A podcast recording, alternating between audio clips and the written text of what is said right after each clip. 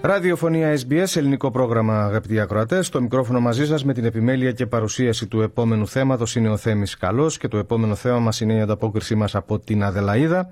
Γι' αυτό συνδεόμαστε τηλεφωνικά με την πρωτεύουσα της Νότιας Αυστραλίας. Στην άλλη άκρη της γραμμής μας είναι η συνεργάτη μας, η Πέγγι Βουλγαράκη. Πέγγι, εν πρώτης καλησπέρα, ευχαριστούμε που είσαι μαζί μας. Καλησπέρα και από μένα Θέμη και καλό απόγευμα σε όσες και όσους μας ακούν. Λοιπόν, Πέγγι, θα μας μιλήσεις πρώτα για το φεστιβάλ της Κυπριακής Κοινότητας της Νότιας Αυστραλίας που έγινε το προηγούμενο Σαββατοκύριακο.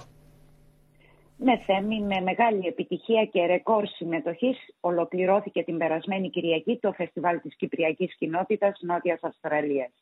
Ο πρόεδρος της κοινότητας Ανδρέας Ευδοκίου σε μήνυμά του εξέφρασε μεταξύ άλλων τις ευχαριστίες τους στους περίπου 5.000 που επισκέφθηκαν το φεστιβάλ καθώς και στους εθελοντές για την ακούραστη προσπάθειά τους και την συμβολή τους στην υλοποίηση της διήμερης εκδήλωσης.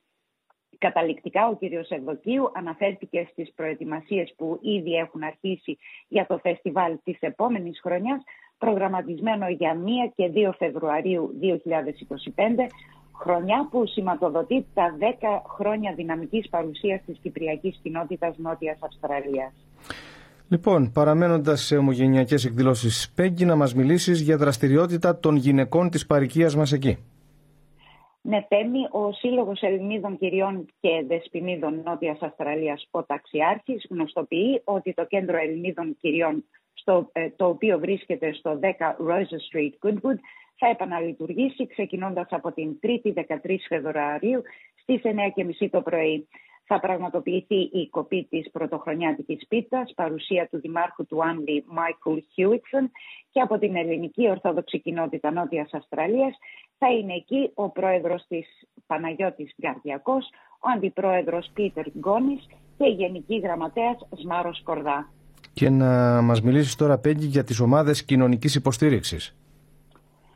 Ναι, θέμη το πρόγραμμα ομάδων κοινωνικής υποστήριξης για το επόμενο διάστημα πραγματοποιείται την Τετάρτη 14 Φεβρουαρίου 10.30 το πρωί με 2.30 το μεσημέρι το πρόγραμμα Salisbury στην περιοχή Salisbury Downs και την 5η 15 Φεβρουαρίου 9.30 το πρωί με 1.30 το μεσημέρι το πρόγραμμα Mitcham στην περιοχή Lower Mitcham.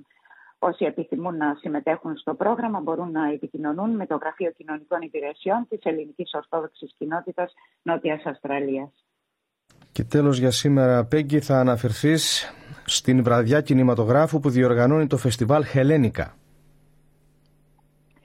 Ε, η, ναι, θέμη, το φεστιβάλ Χελένικα σε συνεργασία με το μοναστήρι του Αγίου Νεκταρίου παρουσιάζουν το σινεμά κάτω από τα αστέρια με την ταινία «Ποιος Θανάσης», μια κομμωδία της εποχής του κλασικού ελληνικού κινηματογράφου με πρωταγωνιστή τον Θανάση Βέγκο.